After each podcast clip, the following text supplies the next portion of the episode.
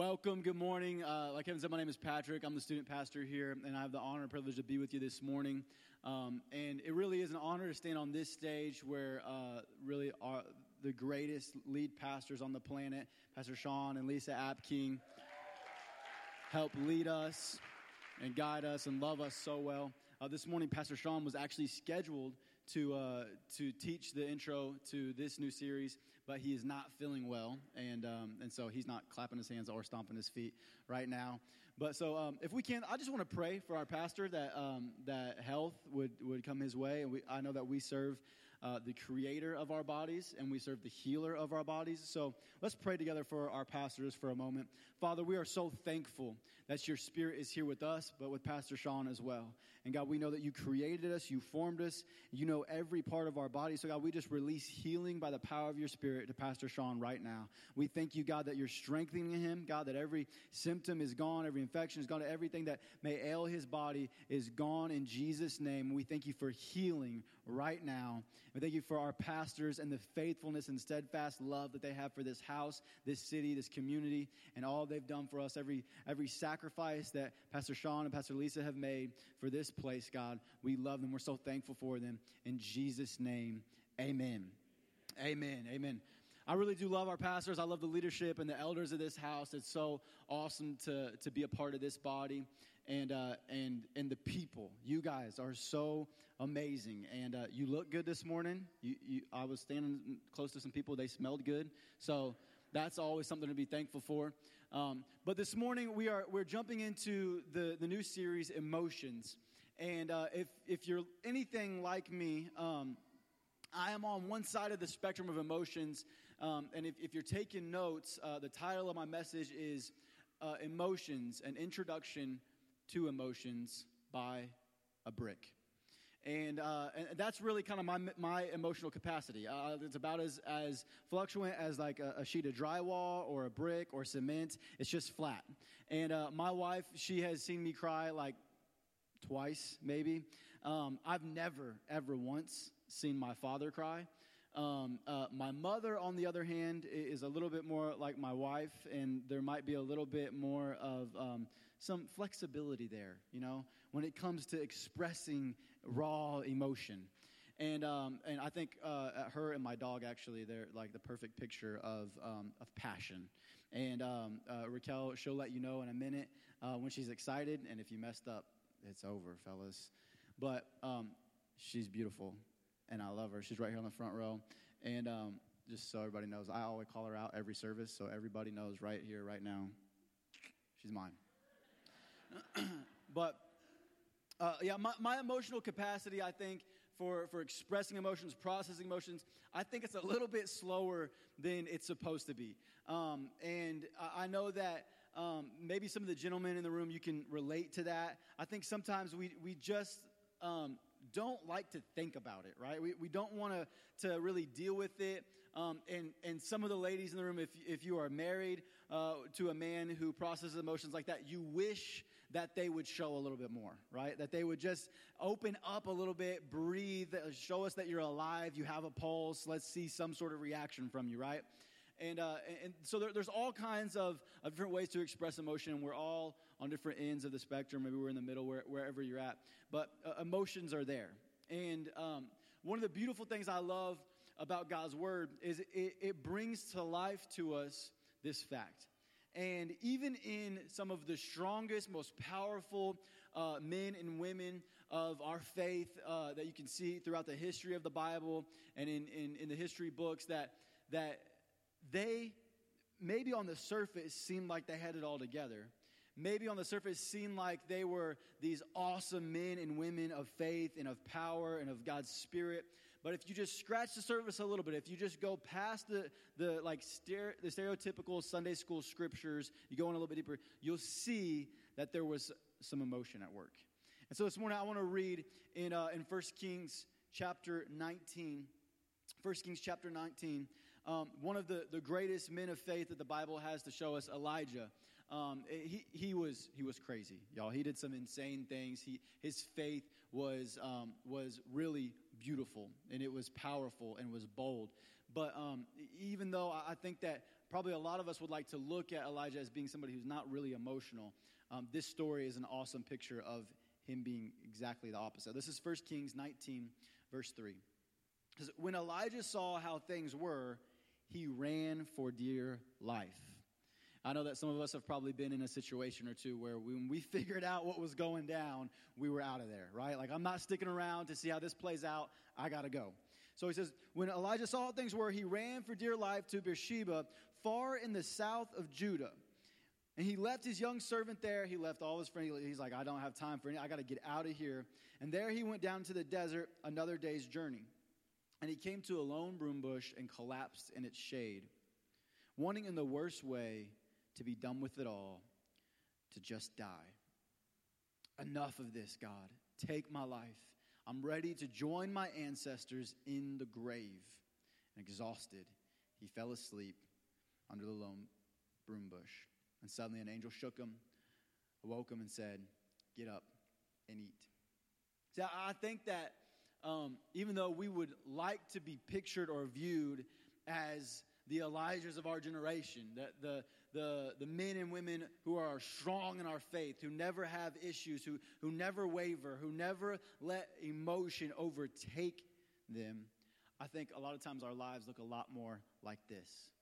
And I think that uh, sometimes we get so focused on how we feel that we fail to realize that emotions are terrible drivers. Emotions are terrible drivers and leaders of our life. And really, if we lived by our emotions, all of our parents would have given us away already. Uh, we all would have dropped out of school. Uh, there would be a hole in every single one of our TVs. Every uh, uh, game console controller, remote controller would be cracked in half. Um, every long term relationship would fail. Every marriage would end in divorce, would have a 100% divorce rate. And every case of road rage would end in either jail or death. And it's just plain and simple. When we let emotions drive, we end up in places we don't want to go. And so this morning, if you're taking notes, my, that leads me to my first point. Emotions are gauges, not guides. Emotions are gauges, not guides. Emotions, they're, they're terrible, terrible guides. Uh, I remember uh, growing up one year, my, my, uh, my family decided we're going to take an all men's fishing trip, you know, like a, a manly man's trip, right? And I, am all right with fishing, like I'm okay with it. Um, as long as fish are biting, right? But as a 12 year old, I was especially that way. Like, I, it had to be something that there was some action. I, I, I would, if, if it's to be a slow day, I would rather be at home watching TV, playing video games, hanging out with friends, going to the movies. Something that is to be like catching my attention, right? But we decided we're going to go on this fishing trip and we're going to drive all the way to Minnesota. We're going to go to the Great Lakes and we're going to spend time. It's going to be awesome. We're going to catch fish. It's going to be beautiful, right? And uh, it was really awesome. Some of the best memories of my childhood were on that trip. And, and so, my, myself, my father, my grandfather, my brother, we, we all went on this trip. And uh, it was great. And it, it was um, a long trip. I drove all the way from Lathrop, Missouri, which is like 45 minutes north of here, out in the middle of nowhere, all the way to the Great Lakes up in Minnesota, right? And that was back in the day when I didn't have a smartphone with a data plan. I didn't have YouTube. It was my Game Boy. And when those AAA's died, it was over. And so it was a long trip. It took cost me something in my soul to get there, right? And we get there, and it's this beautiful cabin right on the lake. And every morning the fog would roll in, and the sun would rise. And every evening we'd go and we'd cook our, our, our dinner over a fire. And it, it was awesome. It was a great bonding experience with the men in my family. The only problem is, over the six days we spent in Minnesota, we caught zero fish. We went all that way and caught nothing. I'm sure that my, my father and my grandfather put in hundreds, if not thousands of dollars on this trip and wanted it to be a special time, and we caught nothing. Nothing. And, uh, and I remember um, after this trip, a few years later, we decided we're going to take another trip and we're going to do it in Florida. We're going where it's warmer, there's going to be a beach. This is going to be much better, right? But we learned our lesson. On our fishing trip in Florida, we hired a guide. And he chartered a boat for us. He took us out to the best spot that he knew of, and it was it was going to be an epic experience, right? But the issue was that my father had told me, he said, You've never been on the ocean before. You don't know how those waves are going to be. You're going to get sick. You're going to get seasick. You're going to be thrown up. I want you to have a good time. So you're going to take this Dramamine, right? I was high on Dramamine for four hours. And I've never gotten motion sickness ever in my life. Roller coasters are fine, whatever. Like I, am good, right? But he he made me take this this uh, this nausea medicine or whatever it is, and I was just out of it the whole time, right? And I just remember bits and pieces of the fishing trip. And the bits and pieces I remember is the guide coming up, putting a pole in my hand, me falling back asleep me waking up and the pole being bent down into the water and everybody saying, You got something, you got something. Me reeling it in and then going back to sleep. And I wake up again, You got something, you got something. And over and over and over. That's all I remember the whole trip. And I asked everybody, How did it go? And they were like, This how it was for everybody the whole trip. We were catching fish left and right. And that's what happens when you have a guide. We tried to make it happen on our own in Minnesota. We learned from our lessons and we got a professional, right? Emotions are not professional tour guides. They love to take detours. They love to get you off track. They love, they love to get you off subject. And they love for you to stop doing what doesn't feel good. Emotions are terrible guides. They will not lead you to where you want to go, they will take you where they want to go. And sometimes you're like, well, it's my emotions. If I feel that way, I really should go that. I should really do what I want to do. I should really do what I thought. No, no, no, no, no. Listen, your emotions are not really what you want. Trust me. Because we've all been in moments where we thought we wanted it, but then a few days later, we regretted it, right? Uh, I know that um, some gentlemen here, and you're going to get mad at me. I'm going to make my, my fellas mad. Um, uh, I promise I'm on your side, okay? But the boat looks good on Craigslist. It looks good behind the truck. It looks good in the water. It's beautiful in the driveway. But the first month that the bill shows up for the loan you had to take, your wife's face doesn't look good. It's trouble. It feels good in the moment, but if we follow our emotions to places that aren't thought out, if we follow emotions as a reaction instead of planning through it and responding in a biblical Christ, Holy Spirit led manner, then we end up in places we don't want to be. I believe that's where Elijah was. Elijah found himself in a situation that he allowed his emotions to take him to that did not, did not reflect the character and the experience that he had with God. Just before that passage, Elijah experiences one of the most remarkable moments in the Bible. God rains fire from heaven onto wet, soaked wood, devours it all up, and then kills Elijah's enemies. Kills these prophets that are worshiping a false God. If you or I had seen that, it's to be on Facebook Live. I'm to have it recorded on my phone and I'm to post about it every day for the rest of my life. And nobody is ever to tell me that God doesn't exist, right? There is not to be a single thing that can shake me because I just watched fire drop from the sky. But this lady, who at the time didn't have power, makes a death threat towards Elijah because she didn't like that he killed the prophets of this false God. And in response to this death threat, Elijah loses it. And he responds in emotion and allows the fear, the emotion to lead him into the wilderness. And I'm sure that we can relate with his story. We've been led into some wildernesses by our emotions, by our heart, by the feelings that a situation dictates on our life. And we follow where we weren't meant to go. But let me tell you this emotions aren't good guides, but they're great gauges. You know, a gauge is to measure what's happening. A gauge is, is to measure certain levels in order to protect the machine or the operator from danger. God has placed emotions in our life to gauge the status of our soul. And so when you feel anger, it is not for you to bust the hinge off the gauge and to lose your mind and to freak out. It's so you can step back and say, okay, Holy Spirit, what are you showing me? And so you can say, Why am I so invested in this? Why does it hurt so bad when I fail? Why does it hurt so bad when they neglect me or reject me? Why, why do I feel so lonely? Why do I? It's a gauge for you to tell what's going on internally. Not to lead you, not to guide you, but to give you an assessment. An assessment is not a decision maker, it's just intel. It's just to give an update. What's going on? How am I really doing? Emotions are a gauge, not a guide. Number two, emotions are temporary, not terminal. Emotions are temporary, not terminal. I want to read 2 Corinthians 4:17. This is uh, the ESV version.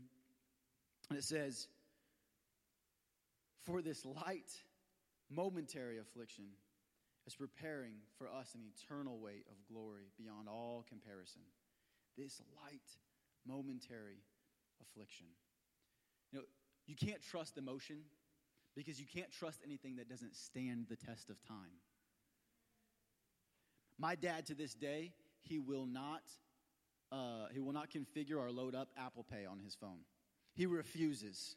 And if I need, like, if he's trying to send me a present or money or whatever, like we're, we're trying to split dinner or whatever, like, like there is no Cash App, there is no Venmo, like anything to do with like my money being transferred across the internet, it's not happening. He needs the test of time, tried and true American banking right? Like we we want like uh, maybe it's a, a, car brand for you that you like you that's that's my brand. I'm gonna drive because when I was in that one wreck, I didn't get a scratch on me. I'm driving that car till the day that I die. Or maybe it's a it's a certain uh, drink, it's a certain restaurant, it's a certain place. What we all have things that because of our experiences we can stand on it, right? Emotions are not one of those things. Emotions are quicksand because all they're doing is rotating in and rotating out. They're here one moment and they're gone the next. We've all experienced an emotion as a response to something or somebody, and then a moment later realize we acted like a fool. I'll never forget the first time my dad told me he was sorry. Oh, it was a beautiful moment. He thought he, uh, the bus driver at school had said that I had said something to somebody, which I didn't. And I swore up and down. I was like, Dad, I didn't say that. I didn't say that. I promise I didn't say it. And he was like, Why would that sweet little girl make that up? And so I was in so much trouble. Not so much for what I said because he thought I was lying, right? And, uh, and then the truth came out. They like took the, the videotape off the bus or whatever. It was this big ordeal. And I was like, Yes, I didn't do a thing. And my dad walked into my room and goes, Son, I'm sorry. Here's 20 bucks. And he walked out. I was like, yes, let's go. Right? But we've all been there. We've all been there. We've allowed a situation or emotion to lead us and guide us into making a decision, into doing a certain thing. And a moment later, we realized how foolish that was. How silly was I to think that I could storm into my boss's office and tell him how it was? How how foolish was I to think I was going to show up and tell my wife what we were doing tonight? No, we, we allow emotion to bring us to a place of thinking that what I feel temporarily is truth. When emotion, it, it doesn't have substance. Emotion doesn't, doesn't have any foundation to build upon we don't want to stand on something that is quickly fading. But there in, in 2 Corinthians, it says that the afflictions, the pain, the emotion that you feel, it, it's quickly fading. It, it's, it's a temporary, a moment of affliction. But we have something eternal to hold on to. See, the only thing that is a, a, a, a bookend on the life of a believer. The only thing that, that puts a stop to the sentence, to the story of your life, the only thing that should have the ability and the power to make a proclamation over you is not how you feel, but is the Word of God. It is not what you encounter, but it is the Spirit that leads you. We have to come to a place where we no longer allow how we feel to dictate our faith, but our faith dictates how we feel. We turn back to emotion and we say, okay, I see the gauge is redlining. I see some things are happening. I feel the tank is on empty, but I'm not going to stop believing. I'm not going to stop praying. I'm not going to stop worshiping. I'm not going to stop reading. I'm not going to stop congregating with believers. I'm not going to stop being in community. I'm not going to stop just because I feel like it. If Jesus did everything that he felt like, he would have never went to the cross. Whoa, whoa, whoa, whoa, whoa. That was Jesus' point. What do you mean he never went to the cross?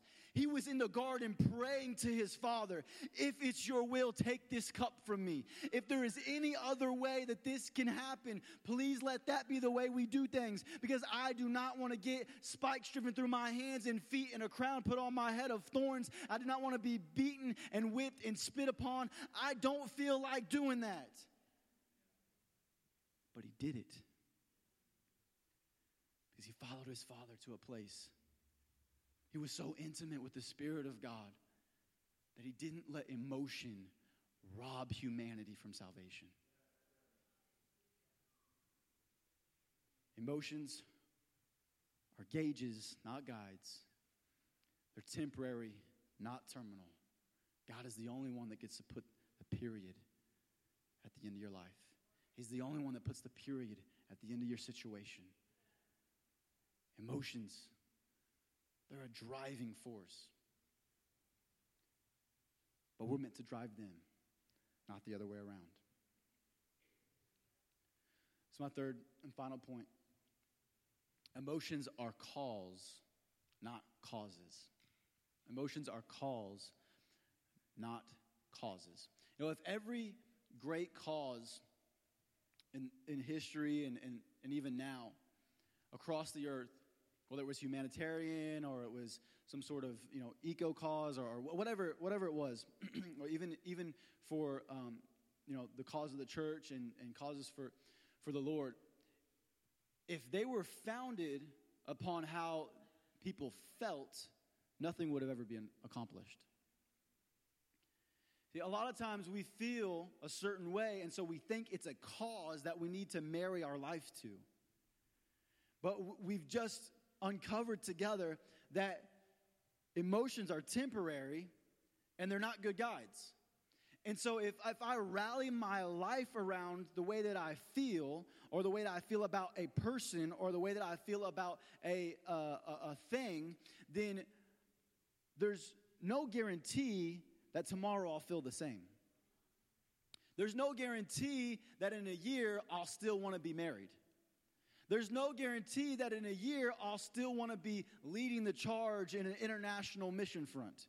There's no guarantee when, when there are sick people all around me and poverty is everywhere and, and, and, and the, the finances are running out for, for your mission and, and all these things that international missions face. When, when the feelings set in, the cause dies.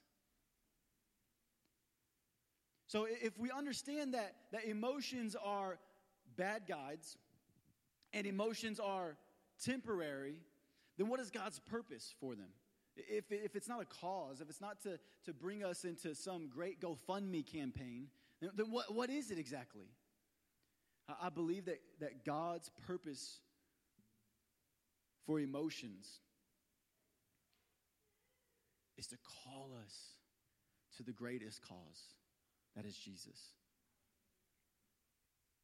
That is to call us to Himself. See, uh, emotions, when the, when the gauge begins to flicker, when it, when it starts up and, and things begin to hit to dangerous levels, you and I, are, we're, we're not supposed to puff out our chest. We're not supposed to, to run and hide under the covers. We're not, even though I think that therapy and counseling is great and I highly recommend it, it's not to run to our therapist. It's not to run to a glass of wine. It's not to, to run to Netflix and to, to, to distract yourself. It's not to run to your spouse or to your kids or to a friend. It is not meant to do anything other than call you to Jesus. And Jesus says, Hey, you're hurting? I can carry that. You're broken, I can carry that. You're lonely, I'm the best friend. You're hurting, I can fix that. You're, you're sick, I can heal that.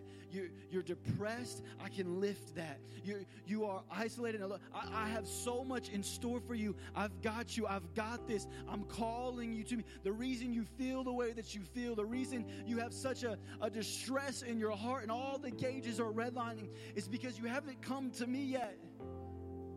But I'm here. I'm here, and I'm the only cause worth living for. I'm the only cause that will fulfill your soul and bring salvation into your life. I'm the only cause that can take what was once broken, what was once lost, and mend it and find it and bring it into something that is new and beautiful. I love how Eugene Peterson puts it in Second Corinthians 4. He calls it small potatoes. I love that he just puts it so plain for us to understand. What you face now feels big, feels tough, feels scary. The emotions are overwhelming at times. We can't let it guide us. We can't let it take us. Because Jesus is here. His Spirit lives within us. To Himself. He's calling us to step past how we feel in the moment, to move past the instant gratification and the instant pleasures, and to step into something different. Elijah ran because of emotion, but it was the Spirit of God that got him back on his feet. It was the voice of his Lord that drove him back into the city.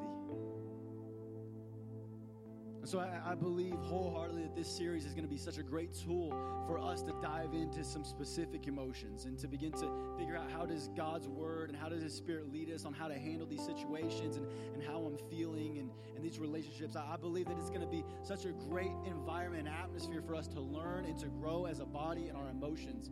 But this morning, if you are at a place and you feel like you have removed yourself from the fight, you have removed yourself from believing, you have removed yourself from faith, you've removed yourself from the cause of Jesus, and not that you're out being crazy, not that you're doing insane things, and maybe maybe you are. I don't know where your situation is at in life, but wherever you are, God is saying, "Hey, I know how you feel, but I got a purpose and a plan for your life. I know how you feel. I see." I see your pain. But I got something better for you. This is one I want to pray for you. If we can bow our heads.